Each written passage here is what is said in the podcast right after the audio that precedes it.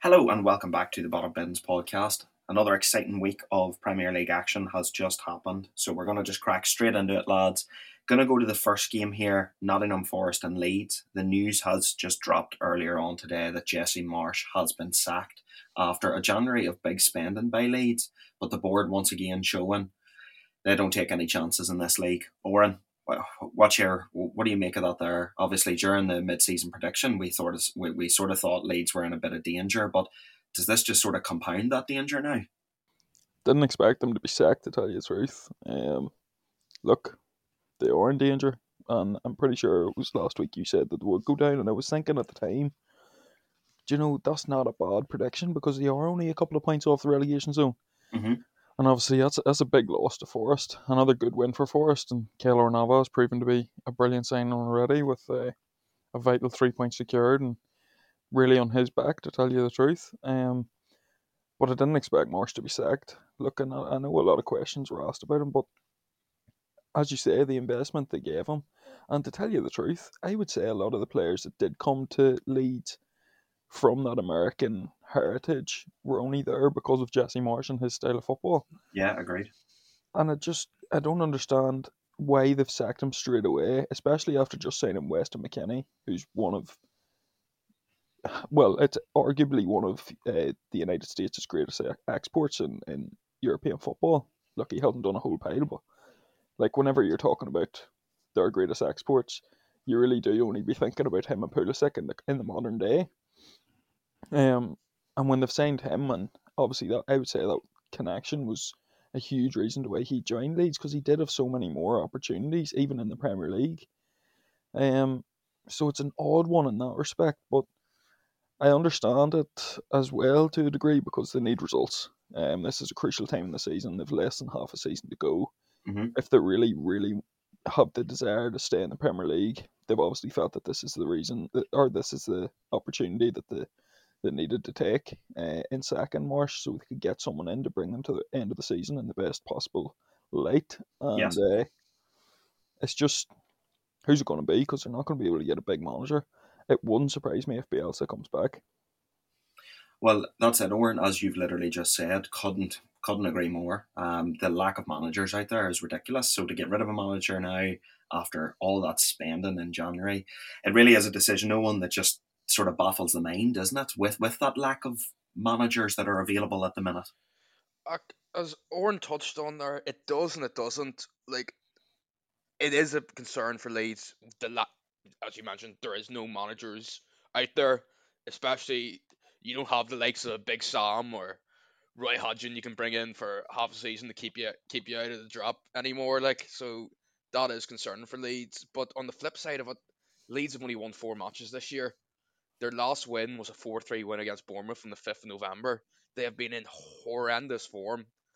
Like, the problem with Leeds is they're not scoring goals. They're not. Like, the amount of chances they had against Forest, I know oh, Keylor Navas had a great game, and it still boggles the mind that Keylor Navas is playing for Nottingham Forest. But look, at Leeds have been in horrendous form. They've had a horrendous run of results, and there's only so much the boardroom and stuff can take. Yeah, I, I, do completely understand what you're saying there, Owen. Connor, then obviously on the flip side of the game, look, another positive result for Forest. This is a team that we had mm. well and truly written off a couple of weeks ago, but. They keep uh, they just keep producing results at the minute, and some of their some uh, outstanding performances on the field once again. Morgan Gibbs White uh, looked very very good, and uh, as the boys have already mentioned, the the star signing Keylor Navas coming in and, and keeping a clean sheet straight away. Look, you really do have to look at them now and go, do you know what? They probably will stay up, won't they? Yeah, it looks like uh, they could stay up now. Um, the first half I thought Leeds were the better team, but second half Leeds were just awful. They didn't offer anything going forward. Navas kept Forest in the game in the first half, and then uh, Johnson, who's been playing really well, scored an absolute screamer. Like it was unbelievable finish. Um, but yeah, Forest are flying, and now they've got a proper goalkeeper in, and they've made a few signings, and they seem to be gelling as a team now. And I think I, I said they go down last week, but that was a massive win. Um, it is tight down there, and I think Leeds do have a game in hand. I felt like uh, the Leeds needed a new manager because I think they hadn't won in seven games and they hadn't won since the World Cup. Mhm. So they need like a new a new manager in there. It is a bit weird, you know. They let let him have January and get the signings in, but I think it, it just had reached the point where if they didn't get a new manager in soon, it wasn't going to get any better. So it's I don't know who they're going to get in either because I think they're linked to the West Brom manager, but we'll just have to wait and see. That Bielsa, I don't think he'll go back, but I think this guy worked under Bielsa and he could be the best shout. Yes, he is uh, the the West Brom manager. He is the, the leading candidate there yeah. at the minute. I believe those discussions have, have already started between the two clubs. Um, but yes, boys, look, I, I completely agree with you. Um, I do think uh, once again Forest had another great performance. Um, they needed to have a good performance, especially against a team that are uh, close to the bottom with them. So always good when you can get uh, results like that. Owen, as you said a couple, um, on our mid-season review, games like these are six pointers, especially when you're in and around one another. So um, big, big, big win for Forest. Well, I'm moving on, lads. Um, I'll go to um, probably the, the the biggest game of the weekend: Spurs against Man City. Spurs, uh, very, very good at home. Uh, limited Man City um, chances ways. Erling Haaland recording zero shots in a Premier League game for the first ever time. Um, Oren, I'll come to you first. Pep dropped quite a few players. The team, not the same team that has lined out over the past few weeks, lost João Cancelo now as well in the January market. No real strengthening within this side. And the news has come out today that Manchester City are under investigation for breaching financial fair play rules. They were brought up on this once before and managed to wriggle out of it. Dangerous times at Man City at the minute, isn't it? Well, they've been charged with over 100 breaches of conduct in the Premier League alone, let alone breaking UEFA rules. Um, so good enough for them, to tell you the truth. Um, when you see some of the things that they have done over the past few years, excuse me, it's it, it, look, it, it does hinder their success to a degree as well. Um, but yeah, on the game yesterday, you just knew whenever Arsenal dropped points, it was written in the stars for Man City to drop points. Um, and look, their their record at the Tottenham Hotspur Stadium speaks for itself. They haven't won a game at it yet. They haven't even scored at it yet. Um, but look, Spurs did what they had to do. Uh, it was shite defending from from City to tell you the truth for the goal. I thought it was very sloppy, um, which you don't really come to expect from Man City. But look, we've talked about it week after week on this podcast about Erling Haaland, and obviously he's not at fault for for his contributions, of course, because he has the most goals in the league by, by a long way. Mm-hmm. Um, but Jimmy Carragher was saying last night that we're only seeing sixty percent of Haaland, and I, I do actually agree with that. And he he believes that if Haaland was in a different team, we'd see even more goals and even more to the game from Erling Haaland, and I, I do agree with that as well. Um, because Man City do have the same amount of goals at this stage of the season as they had last season, but they should have had, like when you're adding the best striker in the world to your team, you should be adding his 25 goals or whatever it is he has now. You should be adding that to what you had last season. It shouldn't be compensating for each other. So there's obviously a bit of trouble in the works there at Man City as well. You can see it with the the quick seal of João Cancelo. That was completely out of the blue for us fans anyway, but it, it was obviously dawning at Manchester City for a few weeks. Mm-hmm. So there's obviously something going on behind the scenes with Pep and the players that we aren't hearing about. Um, but yeah, they need to get it if they're really thinking about a title charge again. They really need to get their asses into gear yeah, look, I, again, Owen, I couldn't have put it better myself. Um, don't want to talk too much about Man City here just in this episode, lads, because because of the breaking news and stuff today. I think it's probably one that we we need to cover on the bottom bins extra and sort of do a full episode on, on Man City, really. So I'm going to move it on to Spurs. Owen, Harry Kane, 267 goals as a Tottenham Hotspur player, um, is now Spurs' all time leading top goal scorer incredible numbers, really, aren't they? I it's, it's not bad for a one season wonder. Like it's been a very long season for him, hasn't it? I, look at he's probably the best. He probably will break the uh, the uh, record set by Shearer. He'll probably go down in history as the best striker to play in the Premier League. It's just he does need that bit of silverware to back it up. But look, at Spurs done exactly what they had to do yesterday, and it's becoming the familiar familiar topic when we talk about Man City about teams doing exactly what they have to do because it's been a blueprint now from the start of the season that you sit compact at the back, you hit them in the break, and City can't deal with it. And look at Tottenham had great chances. Like Kane missed another two, uh, two, three chances that on another day Harry Kane puts in the back of the net, and we're talking about a 4 0, 3 0 win for Tottenham here because look at City are just woeful at the minute, and it was a massive win for Tottenham, absolutely massive. It brings them straight back into that top four uh, conversation, especially Mhm. with Newcastle faltering again, and Newcastle faltering has become kind of a trend a wee bit of week, recent weeks. So look at it just seems to be a hoo- hoodoo on that stadium. Whenever Tottenham play Man City, to turn into prime Barcelona in terms of getting results. Like, like as Oren alluded to, City haven't even scored a goal at the Tot- Tottenham Hotspur Stadium yet. So, um, look, it was just a per flat performance from City again that we always talk about, and probably the best performance Tottenham's had in a while. To be honest with you. Yeah, yeah, uh, completely on, completely. Connor, no Antonio Conte uh, in the Spurs dugout. Um, we at the bottom bins would like to wish Antonio Conte all the best after his surgery. Um, but the assistant manager stepped up and managed to, to pick three points up against, um, you know, arguably the best team in the world over the past how many years. Um, Spurs right back into the top four contention, as Owen stated. Um, positive signs for Spurs, or are you still a bit maybe cautiously optimistic surrounding Tottenham Hotspur at the minute? Um, with Spurs, they have been improving. Uh, I even thought against Arsenal when they lost had a few positive moments. I think I've said it like 15 times, but Bentancur and uh, Kulusevski are a huge fat team. I thought Højbjerg yesterday was superb. I thought he was man of the match. Mm-hmm. Um, obviously, Rodri made the mistake. The way City play, that's the way they play. They take risks, especially around their own box. Made the mistake. Højbjerg got in there uh, and scored. Kane's finished superbly. Uh, I think I think Spurs definitely can get top four, especially the way Newcastle are playing at the minute. Um, and City are in big trouble. Like that's their third away loss in a row. I don't know what Pep's like. He doesn't start De Bruyne in such a big game. Like Arsenal's just dropped points, and you need to go make a statement. You need to narrow the gap, and he doesn't start. They're probably their best player, except Haaland maybe. And I agree with the lads. I think Haaland just doesn't suit Pep's kind of style. He, like he, like they were saying there, like he's used to Dortmund where it was like counter attack kind of football where he can use Mhm. his pace. We're not even seeing that now. Um, but Harry Kane as well, unbelievable. 200 goals, the quickest to 200 goals in the Premier League. And he will go down as one of the best strikers. And I agree with the one that uh, he does need to get silverware. But he's 17 goals this season and he has been brilliant. Like he is basically, if he keeps performing like this and Spurs improve and they've been starting better in games, I definitely think I think they'll get fourth. I think they'll get it over Newcastle.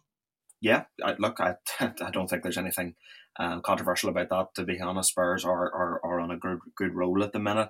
Oren, they even looked defensively more solid yesterday, and that is something that we have criticised Spurs about over the past number of weeks. But a number of good performances in defence, especially Christian Romero, Emerson Royal was outstanding defensively. Didn't give Grealish a sniff. Um, again, positive signs for Spurs really in the defensive department. Oh, look, it was they done what they had to do. Uh, I wouldn't I wouldn't say it was a revelation of, of a defensive performance. Look, they done their job. Christian Romero obviously got himself a red card, um, but he was good up until the up until the red card. Um, but I, I did think the real difference maker was Pedro Porro. Um, Mhm. We've talked about his, his potential impact with the potential transfer over the last few weeks, and I think that stability in the right wing back position really did solidify it. And we did see Emerson Royal play well when he was like, like he was getting more involved in the play. The the one thing about Emerson Royale is, and it is quite controversial to say this, but I do think he's more defensively sound than he is going going forward. Oh no, that's Um, completely correct, Oren. Completely correct. So I do think they need that kind of stability in there as well. Um, but yeah, look, everybody done their job for Spurs yesterday. You knew that it wasn't going to be an easy game for City when they were going to the Tottenham Hotspur Stadium. It just seems to be their bogey stadium. Um, and Harry Kane always performs against Man City. Um, and look, he, he's broke Jimmy Greaves' record. Um, there isn't much more that can be said uh, about Spurs' performance other than kudos to them. They fully deserved it. Yeah, yeah, agreed, agreed. All right, lads. League leaders, Arsenal. They have dropped points. Um, really in a game where Everton, I haven't seen that performance from Everton this season. Dyche ball in, in full effect there at Goodison Park. Oh, and I'll come to you first as our resident Arsenal supporter. um, per performance overall, and really lucky that City dropped points because on another weekend, if City had a beaten Spurs, you'd be looking at Arsenal and going, mm, "This is maybe where the crumble starts." Well, I'll be honest with you. I thought I thought it was to be honest with you. Um, look at Arsenal were really really poor, but not to discredit Everton. Arsenal were poor because Everton made them look poor. Um, Everton's knew when to press. They pressed well. They defended as a unit. Every time Arsenal went down the wings, which has been their main attacking avenue, Everton had ten men in the box. Like you need to put in the greatest cross of all time to elude ten different Everton men. Um, and Everton always a threat from set pieces with the uh, centre halves to have the likes of Coady and obviously Tarkowski. Um, I thought Odegaard was very weak for the goal.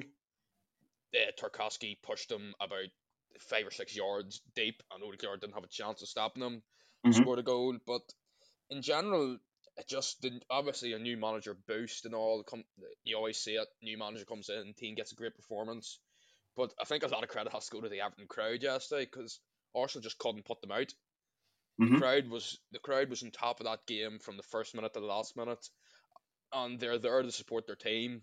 There wasn't the news, the animosity you've heard over recent weeks of threats against owners and all. It was just the Everton fans were kicking every ball, and Everton by far the better team. And like Arsenal had the ball, done nothing with it. When Everton had the ball, they created the better chances. Um, Calvert Lewin had a couple in the first half. He had one that he was millimeters away from uh, get, making contact with.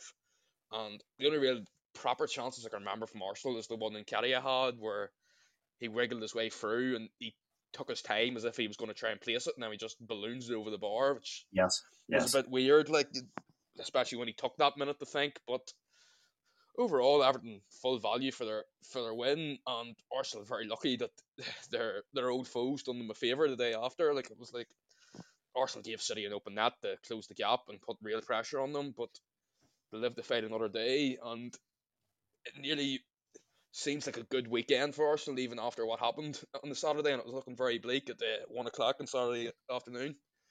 Yeah, yeah. Uh, completely agreed on. Completely agreed.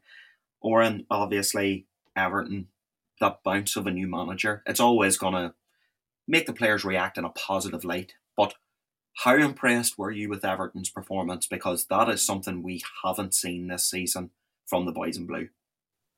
Look, Sean Dyche is a brilliant manager. He's he's known for grinding out them results. He's not known for the for the spectacular football per se, but he's he's he knows how to win f- football matches. Um, I- I've seen a lot of his interviews creep up in the last couple of days, especially since the result. Um, and they've all been asking him, and it's, or sorry, it's been showing like tactical analysis between him and Pep Guardiola of how Pep Guardiola describes um, how he wins football matches, and Sean Day, Sean, and how Sean Dyche describes winning a football match. And Pep Guardiola talks for about three minutes about the midfielders have to come into play and the fullbacks have to do all this and whatever. And Sean Dyche simply says, "We score more goals than them." Um, and I love that because it's it's a proper manager. That um, not to say that Pep Guardiola is not a proper manager, but look, Sean Dyche knows how to win football matches and he knows how to do the dirty work. He's been in this relegation fight before. He's he's he's a veteran of it. Like, um, so coming into Everton, it was always going to be difficult for him. I did not expect him to get this result against Arsenal. I half expected him to get something off them just because of that new manager bounce. Um, and I think anybody would have come in and got some sort of reaction from the Everton fans, especially first uh, game being at home at Goodison. Um, but look, he got the best out of his players. Um, two of his old Burnley boys linking up for the goal as well, a, a towering header from Tarkowski off the Dwight McNeil corner. Um, so I'd say he was personally pleased with that, seeing his, his old folks, his, his, his, old, his old folks um, doing the business for him. Mhm. Um, but a special mention has to go out to Onana. What an absolutely talented footballer he is, and we've seen it all season. In a poor Everton side, he's been that shining light. Um, he was signed as a defensive midfielder, but he's he's absolutely took up that role as a box to box um, He he was winning tackles all over the pitch. He was up in the opposition box waiting for the ball to be crossed into him. He was making the passes for the for the attacks for Everton.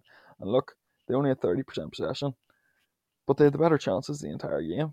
Um, I don't really remember Jordan Pickford being properly tested. Um, Eddie Nketiah probably should have scored in the first half, um, but he, ballooned it wide. It's a disappointing result for Arsenal, but as Owen said, um, with the other results that happened in the Premier League this week, it's probably probably worked out quite all right for them. Yeah, yeah, completely, completely. Um, Connor, big performances um, from from that Everton side there uh, on Saturday, especially as Oren mentioned, the likes of Onana. But somebody else I wanted to key in on, um, Dominic Calvert-Lewin was very physical, really put himself about up top. And to be fair, whenever Maupay come on, um, me and me and Mincy, our, our Everton friend, uh, we were talking about this. Um, Everton did dip a wee bit whenever Calvert Lewin sort of come off the field, and, and they didn't really have that out ball anymore. Look, he is a man that's known to be quite injury prone, but how important can he be, especially now under the new system with Dyche? Are we going to look at maybe a resurgence with Dominic Calvert Lewin? Yeah, it's just it is that question: Will he stay fit? If he stays fit to the end of the season, I think Everton will stay up because um, he'll bring more goals to the game. He also brings that physicality, and I thought Arsenal lacked physicality throughout the game they were def like Everton outworked um Arsenal. Like I seen it was the most uh, distance travelled by uh, Everton this season, and I thought Onana, McNeil, and Doucouré in midfield were superb. They played a 4-5-1. They doubled up on Saka and Martinelli. They knew their threat. Uh, Saka still nearly scored a he had the shot that got cleared off the line, but I just thought Everton were superb, and I thought Arsenal kind of maybe took the game for granted. Maybe just so confident they thought we'll just turn up here, get an early goal, get a result, and it just didn't work out like that. And that's a huge win for Everton because I think it was an unexpected one, really. I know it was the first game, and I know Arsenal have a bad record at uh, Everton. I think that's Arteta's third loss in a row, but Everton were second bottom of the league, and Arsenal were top, and Arsenal were flying, but they just outworked them, and they were just physical, and the atmosphere helped obviously as well. And I seen Dyche was just like, this gives us a platform now to move forward to the end of the season, and the way Everton are playing in that game, and I think they play Liverpool next, which is another big game, and I think they could get a result there too. I think if they can keep Calvert Lewin fit, and also obviously keep up the intensity, uh, there's no no reason they can't stay in the Premier League. Yeah, definitely a, a much, much, much improved performance um, that the Everton fans really needed yesterday, and, and to go and beat the league leaders very convincingly. Well, no, no bigger statement can you make um, at the minute in the Premier League. Moving it on then, lads, to Manchester United have moved up into third in the Premier League table now. Um, a scrappy victory against Crystal Palace. Um, a bit of handbags towards the end of the game that, that has seen Man United now lose Casemiro for, for the next three games unless they choose to appeal. Oren, I just want to come to you with this first. Um, there's been a lot of controversy surrounding the Casemiro red card. Um, once again, we have an incident where VAR has maybe muddled things up a bit. Um, referee shown a still of the incident, then showed the incident slowed down and only from one angle. Now, I personally am in the camp that the minute you put your hands on another player, especially up round that neck area, and I know according to the other angle, his, his hands were actually just below the neck, but even at that, you do open yourself up to that kind of trouble. But talk me through it, Oren. What's what's your opinion on, on that red card? Um, it's it's hard to describe to tell you the truth. Um, it's hard to know what would happen if it was appealed. My in my personal opinion, and trying to be as unbiased as possible, I don't think it was a red card. Um, there was plenty of other scuffles happening at that time. Um, I whenever I first watched it, watched it, I was very very annoyed at Antony's reaction. Don't get me wrong, it was I thought it was a shocking push from Schlupp, especially with that sloped ground at Old Trafford. Um, people have been hurt before there, so that was I thought that was quite vicious, and he only got away with a yellow card.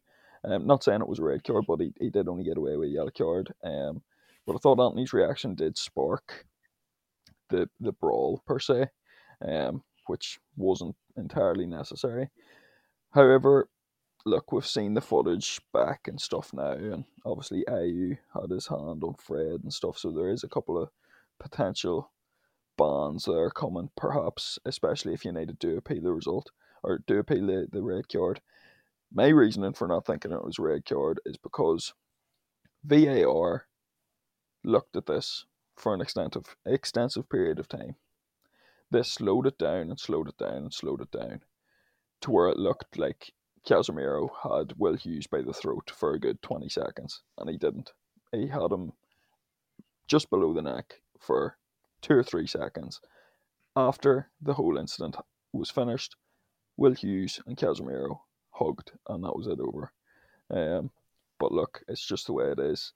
Um, he he got his red card, um, and United just have to deal with it. The the thing about you, if they do appeal it, it could be extended from three games to four games, which would mean he would miss the EFL Cup final, and Mhm. we can't afford him to miss the Carabao Cup final. Mhm. Um, but look, once we went down to ten men, we we'd done the business. Um, we were lucky we got that second goal, um, which is what we didn't do against Palace in the first game uh, at Selhurst Park. We were lucky we got that second goal, a brilliant team goal by the way, one of the best team goals I've seen from Manchester United in recent years, let alone this season. Um, and I've- seen a lot of people talking about Garnacho being subbed off after being subbed on, but look, it was a sacrifice that United had to make and the manager had to make to secure that result, especially after we went down to 10 men. Um, so I hope Garnacho isn't too disheartened because he played a vital role in that second goal. Um, and it, it just was the circumstances that needed to bring on more defenders and attackers to ensure that we didn't drop points like we did at Selhurst Park. Yeah, completely agreed. Or completely agreed. I, I'm the same as you. I hope Garnacho's not too not too disheartened. Unfortunately, he was the man that had to make way. But look, it could have been anybody really on, on a day like that, and especially you know when you are fighting for those three points, you you do just have to make sacrifices. Unfortunately, Connor, always an emotional day um, around this period of time at Old Trafford. Obviously, remembering um, the eight Manchester United footballers that lost their lives in the Munich disaster as we all know, Manchester United will never die. So, a very important win on a very important day really highlighted the character of this football club, didn't it? Yeah, definitely. I thought uh, the game itself, I thought we were comfortable throughout. We're 2 0 up. It was looking easy. And then the red card, which I thought was a bit soft. But as you said, if you put your hands on a player these days, you open yourself up to the red card. And the thing about it was as well, Ayew done the same thing and he didn't get sent off, but you just had to take it on the chin. And we did hold on and we showed great character to get the, the three points uh, because we cost ourselves against Palace. That free kick, I'll never forget that one. That one hurt. But uh, 13 consecutive home wins for United now. I thought Fernandes was superb throughout. Obviously, Rashford scoring again. Uh, the team, the goal was brilliant. The the second goal, seven players involved, a great team goal. Obviously, Casemiro is going to be a huge miss for these upcoming upcoming games, which are big because I know United aren't uh, probably in a our title race, but you just want to keep the the good times coming. You keep the wins going. Um, but yeah, it was good character shown, and it was a big win because uh, we conceded straight after, and we hung on. And I think the substitution, as we said, it had to happen because I think he went back to back five. I think we were looking a bit shaky at the back, you know, just playing with the four. We had to go to the five because we're down a man. And then once we did that, we just held on. So a big, I think that is a big win for Man United, and games coming up that are winnable against a team that doesn't even have a manager. So uh, United can now probably push on and secure top four in the next few months. Yeah, agreed, agreed, agreed, Connor. Um, Owen, from the Crystal Palace side of things, then um, they were in the game. Um, they, they did uh, they did play some good football in patches, especially when United went down to ten men. They did they did throw the kitchen sink at United, and um, it, it did look a wee bit hurry and a wee bit shaky at times. Um, Lisandro Martinez, obviously, very good performance from him. He defended very very well, especially in that last twenty minutes. Um, look, we said the other day um, that Palace were having a bit of a middling season, but when when you see a performance like that from Crystal Palace, Owen, are there any positives that they can take away from a from a game like that? Uh, look, uh, there's always there's always positives in every game. Um, Palace always do seem to raise themselves for the big teams. It's nearly the more struggle against teams round about their own level. Look, at they kind of had chances. I do kind of agree with Dorman that United were comfortable in the game, especially with with eleven men. Uh, De Gea made a good save. Um, look, at obviously Palace started to make chances, and towards the end, you know, defending with ten men, you're going to have the kitchen sink thrown at you. But unlike in Selhurst Park, United managed to see it out. Um, and United starting to make Old Trafford a fortress again, which is good from their point of view. Like how many times over the last couple of seasons have you heard about teams? Oh, this is the first time they've beat United at Old Trafford in sixty years, or whatever it was, and that's seen to becoming a week in, week out occurrence. In terms of the red card, look, at I can understand why United fans are frustrated. It was there wasn't a lot in the incident, but if you put your two hands up around that area for any length of time, even two or three seconds, you're just you're asking for trouble. I do think Ayew done something similar, and he probably should be cited for that. I know that doesn't really make much of a difference in the result, but if I was United, I wouldn't appeal it because I don't think it'll get he'd come off, and you're just risking probably your most crucial player for the biggest game of your season so far. Yeah, definitely, Eoghan. Definitely. I think every Man United fan would, would agree with that sentiment. Um, good result for United, up into third position and looking strong under Erik ten Hag. All right, lads, then moving it on to Newcastle. Um, again, four draws out of five games for Newcastle now. Um, I did sort of worry about them um, in our in our mid season review. I just wasn't sure um, if if they had that sort of clinical nature, that goal scorer that they need, and and you know you would probably have to say this is a better point for West Ham than it is for Newcastle. Oran, you were quite adamant though that you still felt Newcastle would finish inside that top four, but do results like this maybe worry you a little bit? Look, the, the past few weeks they've had a few draws, but this was probably the only one that did worry me, um, based on my own prediction. Um, this shouldn't be drawn to West Ham, um, and West Ham look quite comfortable against Newcastle. To tell you the truth, Jack, Declan Rice probably had his best game all season, um, and I think that was due to Bruno Guimaraes not being there. Um, but look, again, it's still another point on the road. Um, or uh, sorry, not on the road, like, but I mean, it's still not a point on the board. Um, they're not losing games, so I suppose it's it's hard to say. I do still think they'll get in the top four, but they need to stop this run, which is crazy to think about because nobody expected Newcastle to be anywhere near this position. If Newcastle were to get even top six or European football in general, that would be a huge success for Newcastle this season. Um, but it's just the way that they started off. Um, they need to get out of this run of form of draws because sooner or later there will be teams overtaking them because look, it's all well and good not losing, but you're only picking up one point when other teams are picking up 3 mm-hmm. And you just you need that level of. As I was going to say consistency, but they're consistently drawn. But you need that level. You do need to just push further and try and get that win. And it seems as though without Bruno Guimaraes, that killer instinct doesn't really tick with Newcastle. Um, but I do think they need to strengthen, particularly up front in the summer, um, because look, Callum Wilson, he's done it in the Premier League for I don't know how many years, but he, he's never been that top quality striker. He's just been one of them players who's who's done a job and he, he, he will score goals, much like Danny Ings. But I don't think you can rely on a striker like that if you do have Champions League ambitions. Yeah, look, I, I don't think that's that, don't think that's controversial to say. Or to be honest, I, I completely agree with you. Wilson is good for a few goals, but I agree in terms of maybe pushing for that Champions League experience. They can't really, they don't really look like they can rely on Isak either. He keeps getting hurt, so that's unfortunate. Um, Connor, as for West Ham, then um, they did look more creative. Um, they were better in transition. Um, a much better performance from uh, their midfield signing, Lucas Paqueta.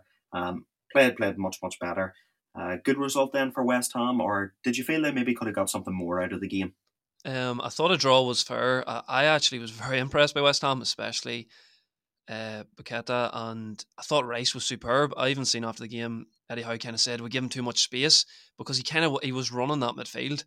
Uh, that is where I think Newcastle are weak.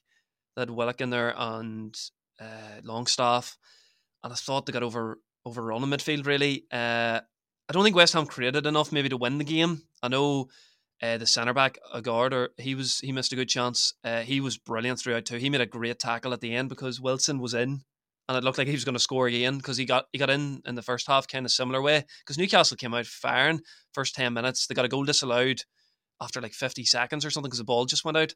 Mhm. and then they scored shortly after. But I think this this is a good result for West Ham. Um, I've seen they've only lost one in their last six now in 2023, so they are starting to pick up a few points. Uh, again, it is Newcastle's problem is drawing games. They've ten draws this season, four in the last five. They just don't score enough goals. I thought Saint-Maximin or it was per, and then Gordon came on. He was okay, but he's gonna have to like he could be starting very soon, and he's gonna have to step up for them if they're gonna get top four. I think I do think two goals in the last five games for Newcastle isn't going to be good enough, and I think Tottenham will be licking their lips and thinking if we can pick up a few results here, if Newcastle Newcastle could falter a bit. Uh, I don't think Newcastle's squad's strong enough. I think Spurs have a better squad, and I think Spurs will overtake Newcastle for top four. Yeah, fair enough, lad. Fair enough.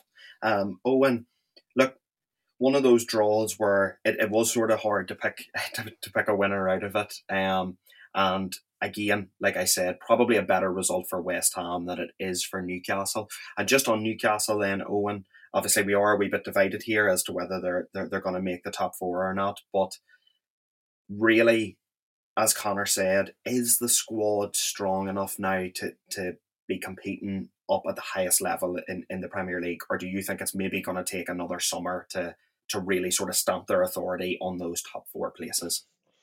Look, I I favoured them for the top four in our mid-season review there the other day.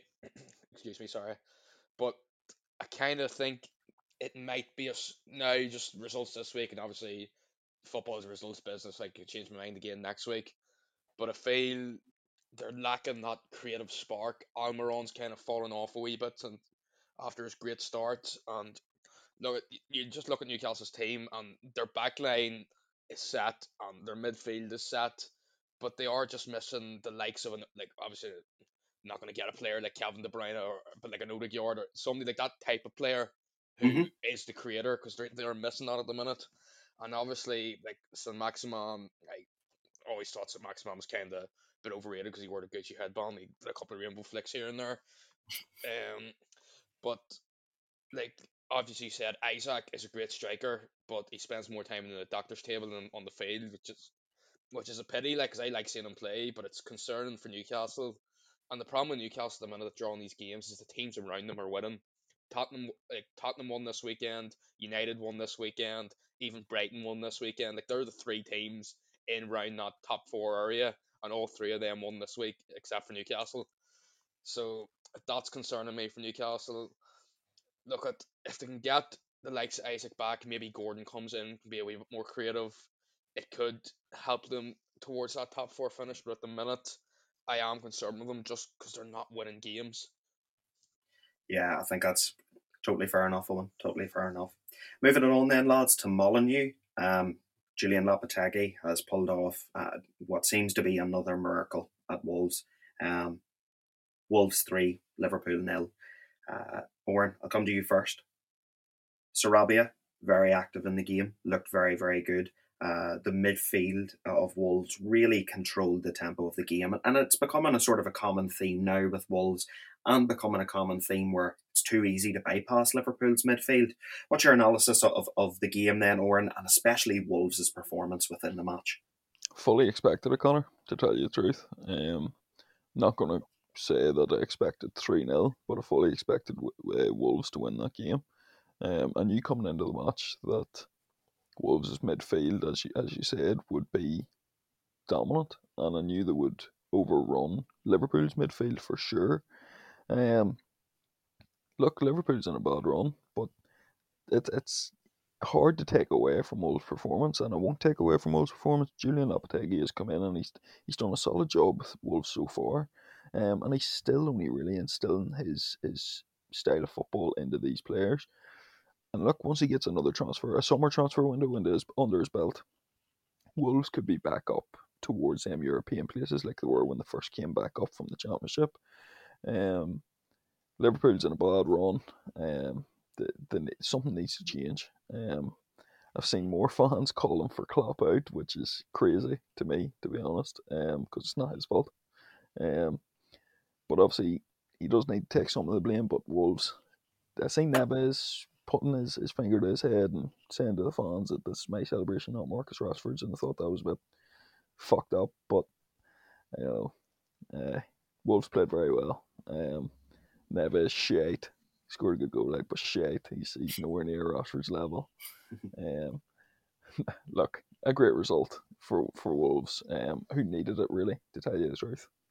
Yeah, Connor. Look, Wolves starting to move away from um the the, the bottom echelons of the Premier League now. Um, the football under Lopetegui is definitely exciting. It's getting the fans more excited. Um, so great performances in there from Wolves, especially at the back. They looked very compact. Liverpool didn't really offer that much of a threat.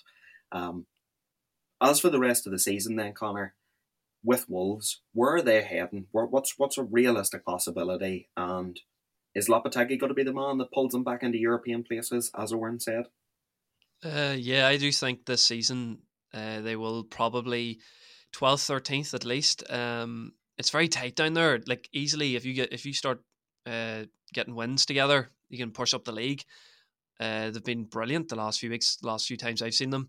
I thought uh, Neves was brilliant in midfield, good goal, but like Liverpool's defending, even for that third goal, was just disgusting. Really, I thought I think it was Matip and Gomez were the two centre backs, and they were just awful. And without Van Dijk in there, and Van Dijk hasn't even been playing well, but without Van Dijk, they look even worse. The first twelve minutes, I seen Klopp came out and said it's cost them because they were that bad. Uh, but Neves was superb. Dawson made his debut, scored a goal. Great finish for centre back. He was brilliant throughout too. Uh, Nunez again for Liverpool missing chances. He just does it every week. Stuck up for him far too many times. Just awful. Uh, but Wolves, yeah, they're still like the lowest scores in the league, but they have been starting to score a few more goals. Uh, I was shocked to see 3 0, to be honest, uh, because Wolves don't score many goals. But and then I seen Klopp came out and said, "Oh, the third goal shouldn't have counted because we dominated the second half," which is just pathetic. Really, it's I know Klopp should not be sacked, but we're starting to see a few excuses come out, and I think even he's baffled at how bad Liverpool are. It's their fourth game without a win this season. They're now in tenth. They're going nowhere. While Wolves, Wolves are a better side than Liverpool at the minute. Uh, their midfield was just completely dominant. Neves in midfield is so underrated. I think we said that a few weeks ago how underrated he is. He's a superb player. Even Traore came on and played well.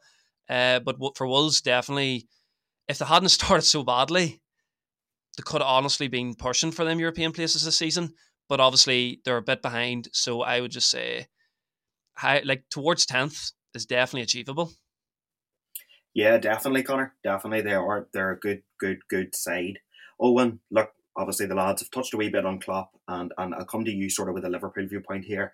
This is a side that we have been so used to blitzing teams, overrunning teams, overworking teams, really league leaders in the likes of uh, turnovers and pressures.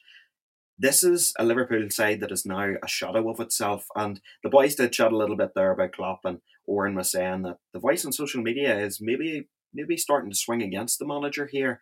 Obviously, lack of investment within the squad, but look, would you be of the opinion here that the manager does have to shoulder a lot of the blame, or do you think there's other factors here that, that are more important than Klopp? Uh, the first thing I'm going to say is fuck you, Dorman, for mentioning the Klopp saying the third goal doesn't count. You stole my joke. I was with me the entire time to say that. um,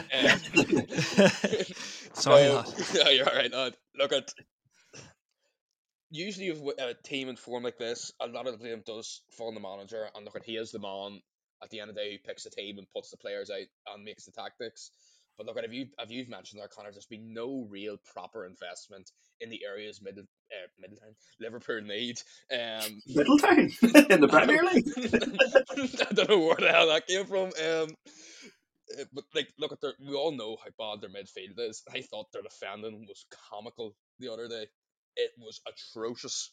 Um, for the first goal, Matip look, a bit unlucky. It hits off him, but still it's brutal defending. The third goal just opened up, open, open like the Red Sea. And then the second goal, I don't know if Alisson didn't shout, but if Alisson shouted, I don't know why Joe Gomez has is heading that ball back into a dangerous area. Like Joe Gomez flicks that ball onto the penalty spot with the keeper right mm-hmm. behind him, ready to catch in his chest. There mm-hmm. wasn't a Wolves man within a ten yard circle of the two of them there. Uh, so either Alisson didn't shout, which I doubt, because Alisson is still even the bad form Liverpool are in, is one of the best keepers in the in the world. Never mind in the England. And look, we we do know what Liverpool can do. look, like this is going to be a forgotten season. They're going to finish tenth or eighth or 9th or whatever. Maybe they'll put a wee run together and go up table near the end of the season. But it's just it's going to be a season to forget for Liverpool. All it's about now is just trying to get a plan in place that they can improve the players they need to improve in the summer and improve tactically and just get the right mentality into that team.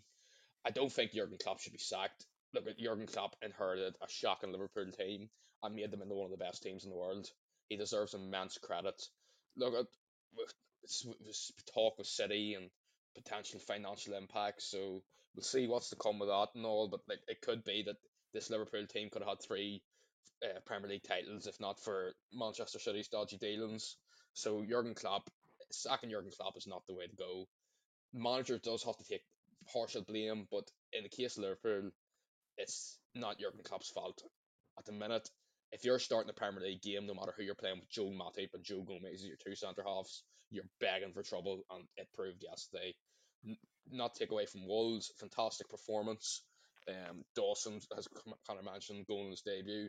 Ruben Neves showing the player he can be. Like Ruben Neves is still only what like 24, 25.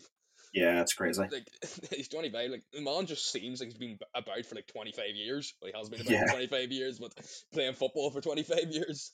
Um, so immense credit to Wolves yesterday. A result that wasn't massively surprising with the form Liverpool have been in the minute. So all of the Wolves. They're getting themselves out of that relegation battle. They've, since Lopetegui's come in, come in, they look like a different side. And Liverpool have a long, a long hard season to go here, but it's just a matter of getting the season over and out of the way for Liverpool now at this stage. Yeah, hundred percent, hundred percent. Lads, just going to run through the last few games then of the game week. Um, so I'll just quick comment from from each of you. Uh, Oran, Chelsea nil, Fulham nil. Quite a drab and boring game, but Fulham have managed to take four points from their London rivals so far this season. Um, crazy, crazy stuff when you think about it. But flat Chelsea once again. Do you know what, Connor? They could have took six.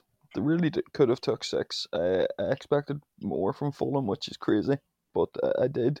Um, I didn't understand the way Potter set Chelsea up, and I, I, I feel, and I could be way off, but I feel that there was quite a lot of influence from Todd Boehly in that match in particular. Um, Mhm, mhm. I, I feel that with all these new signings coming in, I think the new boss, the, or the new owner, sorry, wanted to see all these signings in action, and I, I, I still don't understand why Mudryk was taken off at half time. Look, he didn't do great, but Madueke didn't come on and do any better. I think the, the main focus of any of the new transfers was probably Datro Fofana.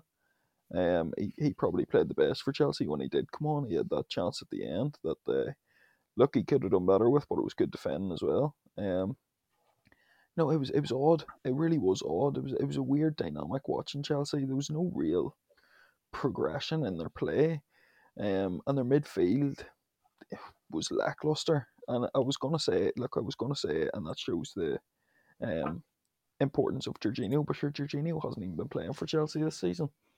Um, it's it's what we've said for the past number of weeks, and I know yourself, Richie, and Dorman especially have been very uh, passionate about this. They just haven't strengthened in the right areas. They haven't bought that creative midfielder that's going to bring them forward. They've brought all these players who are going to run in behind, but they've got no one to play them passes, and that was shown the other night with Mudryk running in behind, and Mason Mount couldn't play the pass.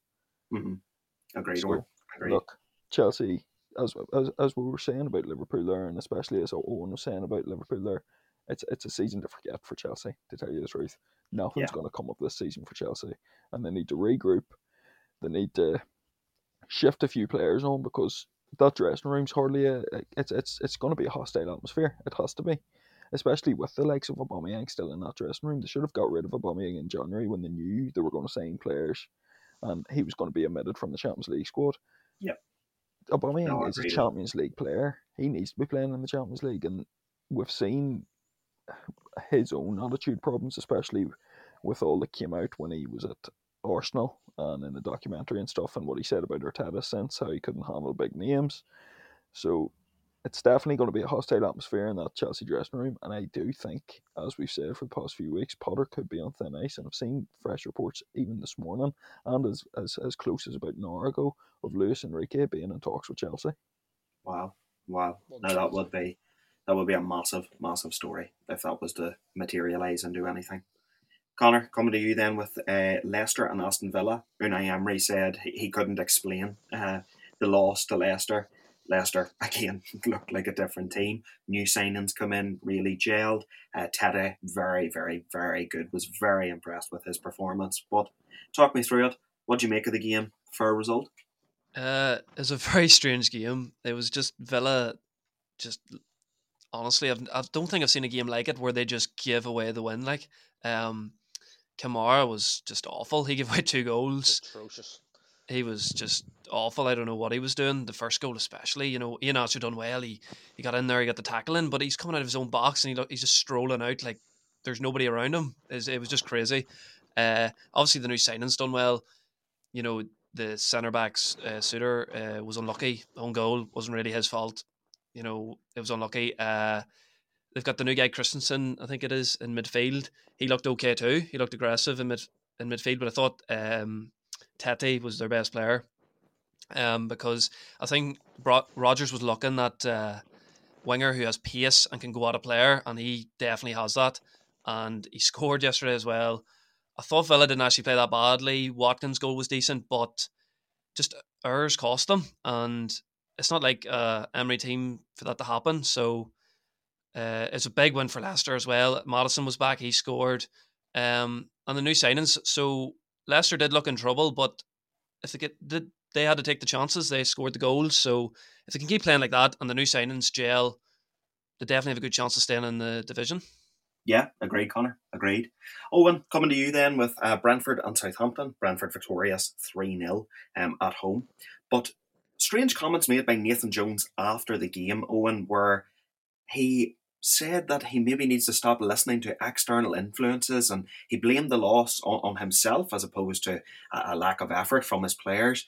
Um, what do you take when, when, when you hear comments like that? Strange for a Premier League manager to be so honest, really. Yeah, it is strange, especially the external influence thing. That obviously means there's pressure from up the stairs coming down on him. It mightn't be his team being picked. It him obviously being influenced into making decisions look at Southampton or of all kind of know it now. Southampton are kind of resigned to the drop at this stage. They don't have the squad. The only real player, like uh, Ward Prowse, has had a, been all right over the last couple of weeks. I think Salisu is really good for Southampton. I give credit where credit's due. I think he's the reason Southampton even are only losing games 3 0. Um, look at Southampton's a team at the minute who's relying on the likes of Che Adams, Theo Walcott to get them goals. Like Theo Walcott wasn't scoring goals, scored a couple of goals in 2014, but he's apart. He's he played for Arsenal for what 15 years, and he's still got bags of potential at 35 or whatever age he is. Um, so look at Southampton are just it's just a complete mess in Southampton. It's another one that they're just going to have to have a total total restructure in the summer. They're Southampton's been in the Premier League for a good while now. We know it. They went big on youth this year. It's backfired on them massively. There's still going to be big wages in that club. There's going to be a lot of sorting out to do for them in the summer because they're going to have to offload a serious amount of players and bring in players that can afford to try and get them back up to the Premier League. Look, I think this could be the last we see of Southampton in the Premier League for a while, to be honest with you. Um, I, think that's fair. One. Yeah, it's fair. On the flip side of that, Brentford have come up from the Championship uh, last year and um, have looked have not put, uh, put a step wrong in their two year two, year and a half in the Premier League so far. I think Brentford are one of the most exciting teams to watch in the Premier League. We talk about Brighton, how great a season they've had. Brentford's a point behind them. Brentford and Fulham seem to be the two teams fighting for those uh, for that Conference League place and even Europa League places. And it's great to see new teams challenging for European places. It was just routine enough win for Brentford yesterday. They probably could have scored a couple more. Uh, the, the one cleared off the line. Um, it was a fantastic Ben. I want to give credit to Ben Mee for his goal because yeah, he, he definitely put, put, his body in the lane, went straight in, went straight for the ball, took man ball and not and, and nothing else.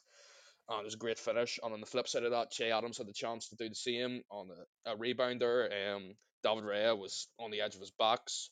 all, Che Adams kind of yellowed out of it a wee bit and barely got a touch on the ball, and the ball spun wide of the post. If he had been similar to Ben Mee and wanted it and was hungry enough for it, he could have put the ball in the net, and that would have made the game two one, and all of a sudden it's game on. But look, there's not much you can say about Southampton's season at the minute, other than they know they're going down. Everybody knows they're going down. If they don't go down, I will be shocked.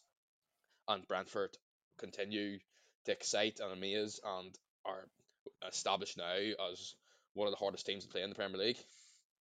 Yeah, agreed. Agreed on. And finally, then, the last game of the game week uh, Brighton defeated Bournemouth 1 0.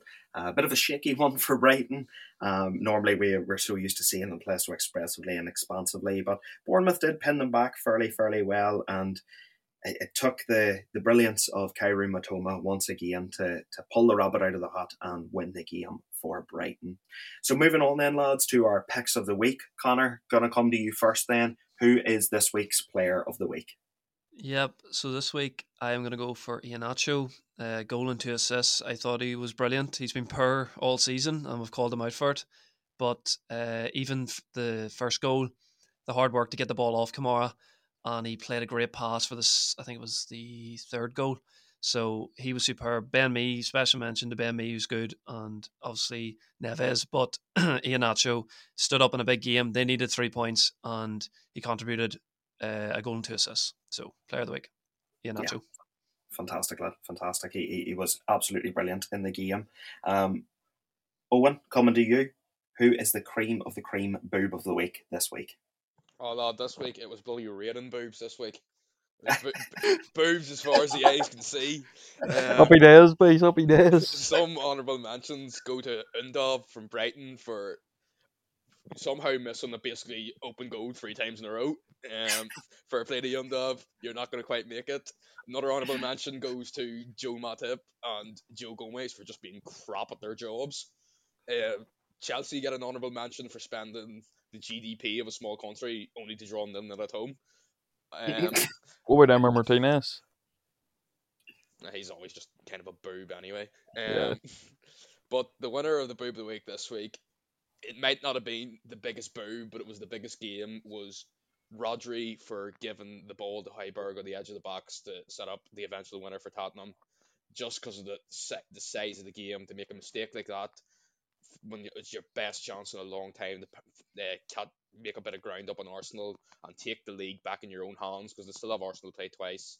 So for that mistake, Rodri is this week's boob of the week. Unfortunate for Rodri. Unfortunate. All right, then, lads, moving on to my fantasy player of the week. Southampton play Wolves uh, for the coming weekend in the Premier League. So, my player of the week is a bit of a bold one. I am going Pablo Sarabia. I feel like he's going to terrorise that Southampton defence and could possibly get amongst the goals um, at that game at St Mary's. That's a good one. Saturday. So, Oran, moving on then to your opinion of the week. What have you got for us this week? Um, look, I could have changed my opinion many a time today talking about Man City, but as I said, I think that deserves a full episode, so I don't really want to get into it right now. Um, look, my opinion it's about Liverpool again. I feel like my opinion seems to always be about Liverpool. Excuse me, but this week, my opinion is that Jude Bellingham will not come to the Premier League, considering what has happened with Man City and with Liverpool set to miss out on Champions League football. Um, I don't think Jude Bellingham's going to come to the Premier League. I think he's going to go to Real Madrid very interesting take. Very interesting take. And to be honest, Oran, before you even made that opinion, I shared the same opinion. Um, even before any of this stuff this season happened, I was very adamant that Jude Bellingham, I think, was going to end up at Real Madrid, and I think he's going to be part of a midfield of Camavinga, Tchouameni, and that's going to be their midfield for the next 10, 15 years, however yeah. long it is. So yeah. I, am I'm, I'm in complete agreement with you. And it will terrorize European yeah. football. Uh, to- to- yeah totally agree with you, Oran. Just um, as you said, even before the season, you kind of thought, look, at Real Madrid is the place for him to go. Even now, with God knows what's going to happen with City and the absolute mess that Liverpool's in it, what would take him to Liverpool at the minute? Mm-hmm. If Real Madrid sniffing the bite, you, you go to Real Madrid. And if Real Madrid are replacing Casemiro, Kroos, and uh, uh, Modric. Modric. I don't know why I couldn't think of Luka Modric there for a second. Middle time. Um, midline. Place Modric in the whole midline. Um, with Camavinga, um, Tchouameni and Bellingham. and Bellingham, like it's as you said, it's just going to terrorize European football. Yeah. Like probably one of the best midfields we've ever seen. Straight after one of the best midfields we've ever seen. Yeah. yeah, To be Yeah. honest, though, I did think he would have went to Liverpool. I just think now with them, well, they mightn't get European football at all. Obviously, we've talked about this extensively, but they're definitely not going to get Champions League football. And like we were talking to Stevie yesterday at the Armagh match, big Liverpool fan, uh, our our friend Stevie, and he was saying he still thinks Bellingham's going to come, and he thinks that a year out of Champions League football could be good for Bellingham and for Liverpool because they'll focus on the league. But they have so much problems, so many problems that they need to figure out before they can even think about signing Jude Bellingham. I don't think they Um, could afford him more. No, I don't think they could No. either. Not a chance. But I think he's the got- Klopp's put all his eggs into this basket for the past two years, Curtin Bellingham, and I think now it's all backfired considering the state that they're in there. even if Listen, Yeah. Eoghan, I completely agree. Like, if you think they, they only got 70 million for Haaland, they only Mhm. got 75, 80 million for Sancho. They're going to really want to make their money with Bellingham here, Yeah. and that sale is going to possibly be 125, 130 million. And Yeah. Liverpool's owners aren't going to cough up that amount of money. Exactly. And because he's English, going to back to the Premier League, there's just that tax as well, that English tax. exactly, if you look at uh, Benfica got for Enzo Fernandez, so why would Dortmund not get all all they can for him? Like, Exactly. Yeah. and, Yeah. and and Bellingham is a better player than Enzo Fernandez. yeah, and even if Liverpool could afford him, there's so many problems in that squad that if they bought Bellingham, they're just throwing funds away that aren't gonna that and leaving massive holes. I think Bellingham would be stupid to go to Liverpool, to be honest, whether like, as you were saying, their situation. And they're not going to be in Champions League football, so why would he go from playing Champions League football each year to not playing Champions League football? I Mhm. think Liverpool was the only real Premier League one, maybe City, but yeah, he'll end up at Madrid. And that'll be a smart choice because he'll I be a top so. player there. Yeah, I agree. Agreed, agreed, lads. All right, moving it on to our predictions then uh, for the coming game week. So um, I think we already predicted Man United and Leeds in the previous Premier League coverage, didn't we? Because it was part of this game week. I I can't remember to tell you the truth, I think we Couldn't did. tell but I'm going to I say think- United win anyway. Yeah, yeah, it will. Yeah, I'll take United too. um, all right then, West Ham versus Chelsea um, at the London Stadium. Then, Oran. Um. Oh, at the London Stadium. Look, it was a good result there for West Ham against Newcastle away, so maybe they could pull off a shock. I'm going to say West Ham. West Ham. Okay, okay. Conor. Yeah, I'm going to go West Ham as well because Chelsea are just so bad at the minute. Yeah, fair enough. Eoghan. I'm gonna give Chelsea a wee bit of credit, and I'm gonna say a draw. I am the same as you, and I'm going to go for a draw there.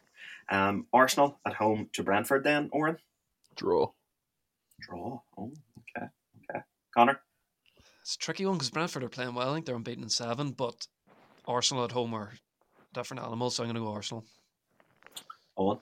Yeah, it will be a tricky enough game and an interesting game. It's actually it's pretty. It's the three o'clock game. And it's not on TV, but uh, it'll be a good game to watch. But I'm gonna go Arsenal. Fair enough. Fair enough. I am also going to go Arsenal as well. I think at home they are just like you said, Conor. They are a different beast. Um, Crystal Palace at home to Brighton. Then, Oran. Oh my god, there's some difficult games. Yeah, they, I, they- these um, are tough. It's tight. Well, look, they've no Zaha.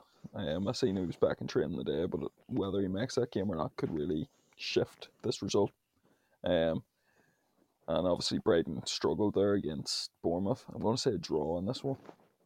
Draw. Okay, Conor. Yeah, it's a hard one. I think Brighton do struggle against Palace as well, and Zaha plays well against them. So I'm gonna go Palace win. If Zaha, I, I need Zaha to play, but I'm gonna risk it and say Palace win. Okay, Eoghan.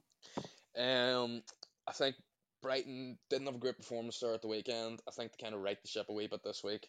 I think Brighton's players at the minute are fantastic. Mitoma is in fantastic form, so I'm going to back back Brighton. I'm also going to back Brighton. Uh, Owen Fulham at home to Nottingham Forest. Jesus. I know. Um, I'm going to go Nottingham Forest just with the signing of Keylor Navas. I think that they're not going to ship as many goals. And look, their away record hasn't been too great this season in terms of goals, but I'm backing them this week. Fair enough. Conor. I'm going to go Fulham. I was impressed by how they played against Chelsea, and I think they'll get a result at home. Eoghan? Um, similar to what Oran was saying about Keylor Navas, I still find it mad that Keylor Navas is playing for Nottingham Forest. I think he's Yeah. the, I think he's still one of the best goalkeepers in the world. Um, so I'm I'm not going to back them for a win, but I'm going to back a draw. A draw. Okay. I am going to take Fulham. Uh, I think Fulham maybe just have a wee bit too much for, for Forest. Uh, Oran, Leicester at home to Spurs then? Um, Spurs off the back of a good result, but so are Leicester. To tell you the truth, I'm going to go with draw because I think Leicester do have that, that attacking power now. Um, but if if Spurs do come out with that defensiveness, the the defensive stability that they came out with against City, it'll be different. Um, but yeah, I'm going to go draw. Draw. Okay. Okay. Conor? Uh, I'm going to go Spurs. I think they're going to go on a run now. I think they'll win this game. Eoghan? Or it would be like Spurs to beat Man City and then get beat by Leicester the week after, but I do feel Spurs have enough to beat Leicester at the minute. And I can't say anybody other than Spurs in this household, especially with my mother just outside the bedroom door. So if you hear if you hear the door getting kicked down and Richie saying, "I'm sorry, I'm sorry," you know what happened. yeah, you, you know exactly what's happening. Oran, Southampton uh, at home to Wolves. Wolves. Yeah, it's a pretty easy choice that one, isn't it? Yeah. Conor, Yeah, Wolves, that just seems like the easiest game of the Yeah. weekend to pick. Eoghan, Yeah, we're all going to say Wolves here and say it's going to be easy. And Southampton's probably going to end up winning two one, but you have to go Wolves. Like, yeah, congratulations, Wolves. You've got the golden buzzer. You're through to the next round. Bournemouth at home to Newcastle, then, Oran? Newcastle will go to slap them. I think so too. Conor, Yeah, Newcastle will slap them. Bournemouth's the worst team in the league. Well, Southampton are them. It's a toss up. Eoghan, Newcastle's draw demons keep coming up. It's going to be point shared. Two golden buzzers in a row there. Congratulations, Newcastle. We'll see you in the next round. I said a draw in fairness. Oh, did you? point shared, my Yeah, friend. good word. Oh, jeez. It shows how much I'm listening there. Well, to be fair, McArdle, you do sound like you're in an airplane. Like.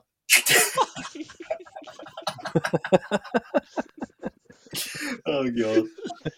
Uh, the reverse fixture then between Leeds and Man United uh, on Sunday. So this is the one at Elland Road then, lads. Uh, Oran. I'm going to say United, but this one's going to be more difficult. It depends if they have, because Chris Ormas is coming in to be the caretaker manager until they get a full manager. So if Ted Lasso's still at the wheel, it could be difficult for United. Conor. Uh, hopefully they don't have the new manager in because I'd be scared if they did because Emery fucking beat us in the first game. So I'm gonna go Man United win, but it'll be tighter. Obviously, it'll be tighter than the game of Wednesday. Eoghan.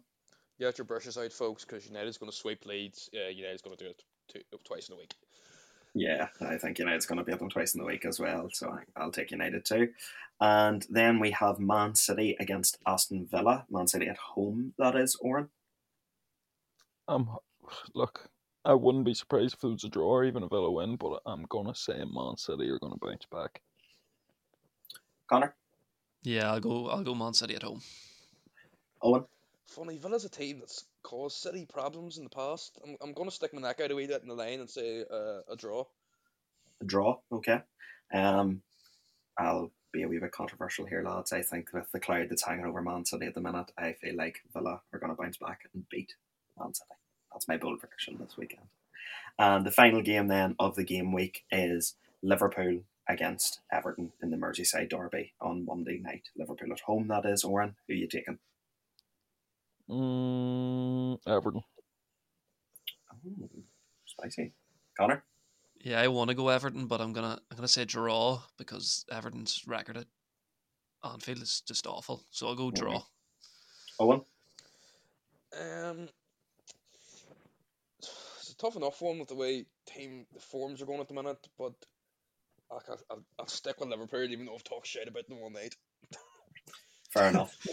Fair enough. Um, I was actually talking to Mincy about this game yesterday uh, on the way to Red Neds, and I just have a feeling that if Everton are ever going to beat Liverpool at Anfield, um, this is the, I think this is the best chance that they have. Completely Um, agree.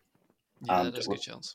Yeah, with with, with Dyche in now and, and that resurgence, I, I I do think Everton's gonna gonna stun the world and, and beat Liverpool at Anfield. Completely. Moving agree. on then to our final section, uh, the guess the player. Oran, I'll let you take it from here. Yes, boys. So we've got three again this week. Um, I've tried to make them a, a wee bit easier, but still challenging. I am obviously Because we've been shade. I because been you haven't shade. been great before. I haven't been shade. No, you, you done well last week. Oh, you done well last week. You got a clean sweep last week, so it's five two zero. Five, of course, to Richie. Two Dorman and McArdle still on his lonesome on zero. Give them a chance. Just give them a chance. Giving them a chance, lad. Head start. Yeah.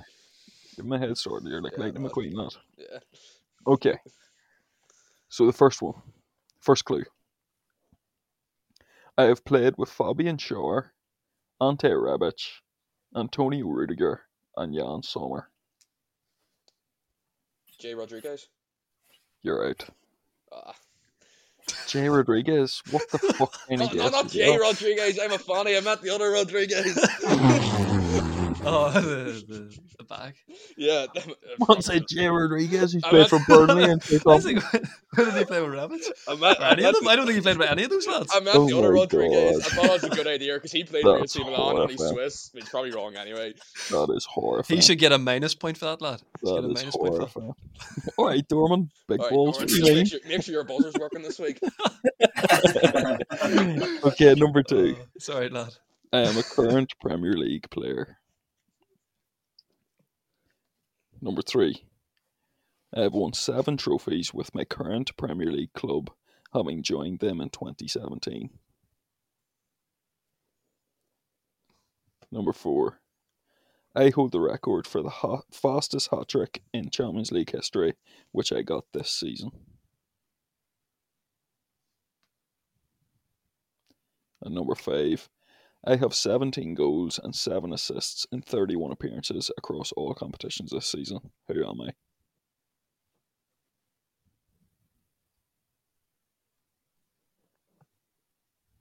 Ten second timer, Sure, it's not Jay Rodriguez, lad, yeah. I'm sure. In fact, I'll, I'll read all five again, Yeah, just to give you a bit more time, I okay? think I might know. Uh, Oran, Yes, is it Mohamed Salah? it's Mohamed Salah.